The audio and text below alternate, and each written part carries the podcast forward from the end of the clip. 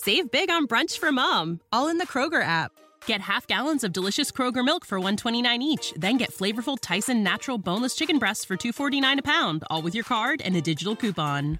Shop these deals at your local Kroger today or tap the screen now to download the Kroger app to save big today. Kroger, fresh for everyone. Prices and product availability subject to change. Restrictions apply. See site for details.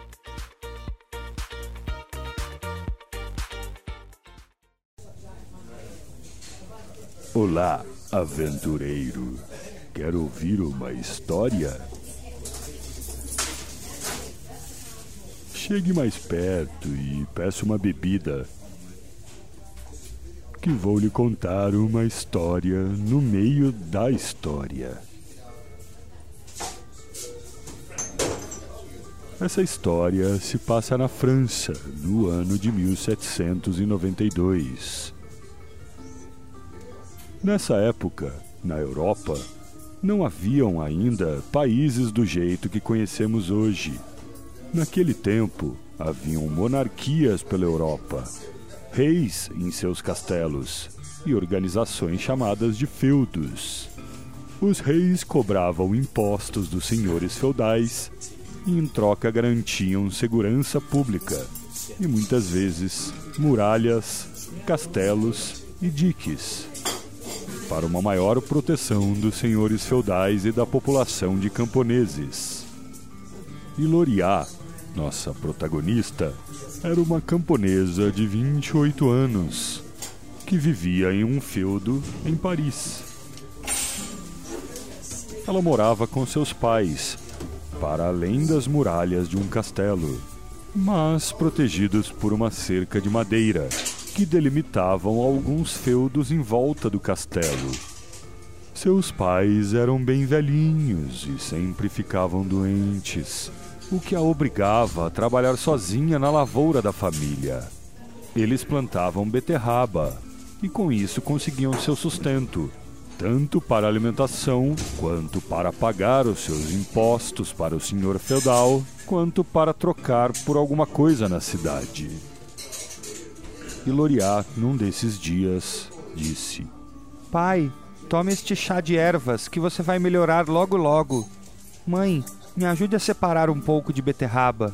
Como todo camponês, a lógica fiscal era parecida com o que acontecia entre reis e senhores feudais. Ela deveria pagar parte do que produzia ao senhor feudal, e este a protegeria dentro do seu feudo. Não que fosse um ótimo negócio, mas era muito melhor do que viver no meio da floresta ou nas montanhas, desprotegida tanto da vida selvagem quanto de ladrões e todo tipo de gente má. E Loriá, enquanto levava o pagamento semanal ao senhor feudal, pensava como sua vida era dura. Aqui estão as beterrabas dessa semana, senhor. Elas estão um pouco feias, mas aceito. Obrigada, senhor. Os reis estavam no poder por muito tempo e as regalias da monarquia aumentavam, enquanto a fome na França só subia. O rei comia doces finos em seu castelo cheio de ouro e bebia dos melhores vinhos, enquanto alguns franceses comiam ratos e não tinham nem água boa para beber. Eram outros tempos, antes de existirem governos antes de existirem países ou sistemas políticos que se preocupassem e cuidassem da população. Qualquer coincidência com a realidade é mera semelhança. Loriá estava muito insatisfeita com a sua vida, assim como a maioria dos franceses naquela época. Ela trabalhava 16 horas por dia plantando e colhendo beterrabas, mas isso não garantia seu sustento. O senhor feudal ficava com a maioria que ela produzia. O que sobrava mal dava para alimentar ela e seus pais. E Loriá não era uma escrava, mas é quase como se fosse. Mesmo trabalhando muito, ela não conseguia melhorar de vida. Em uma entrega que fazia para o senhor feudal, Aqui estão as beterrabas dessa semana, senhor. Isso não vai ser suficiente essa semana. Preciso de mais. Mas isso é quase tudo que eu tenho, senhor. Preciso alimentar meus pais, eles estão doentes, não conseguem trabalhar. Isso não é problema meu. Ou você me entrega mais, ou eu te expulso daqui. Sim, senhor. E Loriá entregou praticamente tudo que tinha. Sobrou só um pouco para algumas refeições. Era complicado, pois esse sistema, em teoria, funcionou muito bem por muito tempo. Somente porque os senhores feudais tinham uma vida relativamente boa. Mas quando os senhores feudais tiveram que pagar cada vez mais impostos, a situação piorou para os senhores feudais e para quem produzia ou vendia qualquer coisa nas cidades europeias dessa época. Com essa grande diferença entre monarquia e a população, as pessoas começaram a se revoltar. E aos poucos começaram a ir contra o sistema e a querer a cabeça do rei. Acontece que, com a produção quase toda indo para o senhor feudal, os pais de Loriá morrem e ela foge dali, sem saber o que fazer e com raiva do mundo e de todos. E Loriá conheceu pessoas que estavam organizando rebeliões e ataques contra o governo e exigindo, com tochas e instrumentos de trabalho afiados em mãos, como foices e arados, melhores condições de vida. Precisamos de melhores condições, diziam uns. O rei não se importa com ninguém. Estamos morrendo e nem ele nem os senhores feudais fazem nada. Isso não é vida. Um deles disse: Vamos tomar o poder à força. Somos mais numerosos. Esse pensamento foi aumentando aos poucos. E Loriá foi se engajando cada vez mais nessas reuniões. E aos poucos participou também de alguns ataques a monumentos e, depois de um tempo, ataques a estabelecimentos do governo, onde muitas vezes enfrentavam soldados do rei.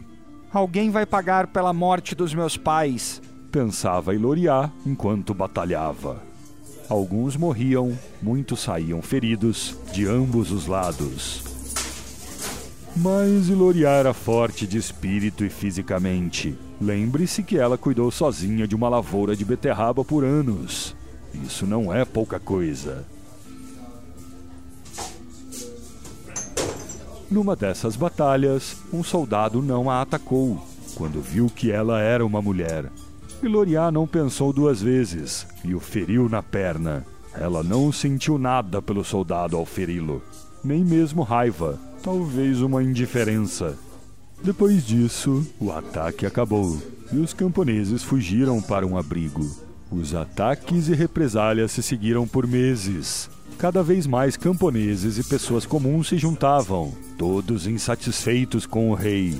Na principal batalha de sua vida, a derrubada da muralha para entrar no castelo do rei e mata um soldado com uma flechada. Ela teve sua vingança no final, pois o rei finalmente foi trazido para a praça principal de Paris. E em meio a gritos e agitos da população, ele foi decapitado.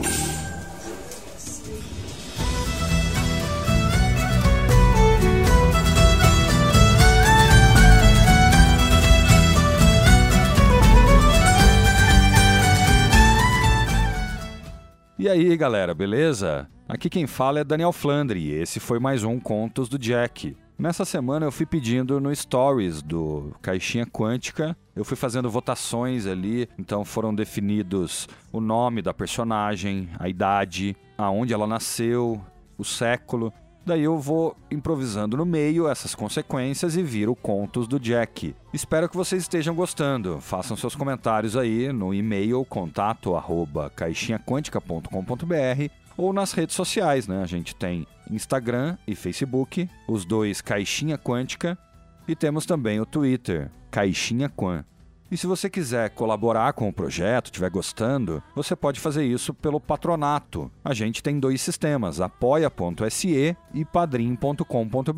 Os dois barra caixinha quântica. Os links vão estar nas postagens, vão estar também nos posts das redes sociais, vão estar no texto do episódio. Então você entra em um desses dois sites, tem algumas opções de colaboração e algumas recompensas em troca. Outra maneira que você pode ajudar, se você quiser também, é comprar miniaturas do nosso parceiro comercial. A gente está com o meu RPG.com. Ele tem miniaturas de baixo custo, a grande maioria de acrílico, com coisas em papel. É bem legal para dar uma ambiência maior aí, uma imersão maior na história. Você que joga, você que é mestre, e não esquece de utilizar o nosso cupom CAIXINHA, que assim você ganha 3% de desconto. É isso aí, galera. Valeu. Se estiver gostando, manda comentário, manda sugestão. Se não estiver gostando, tiver crítica, pode fazer também. E a gente vai melhorando esse formato cada vez mais do jeito que vocês querem. Valeu, gente. É isso aí. Aquele abraço. Valeu.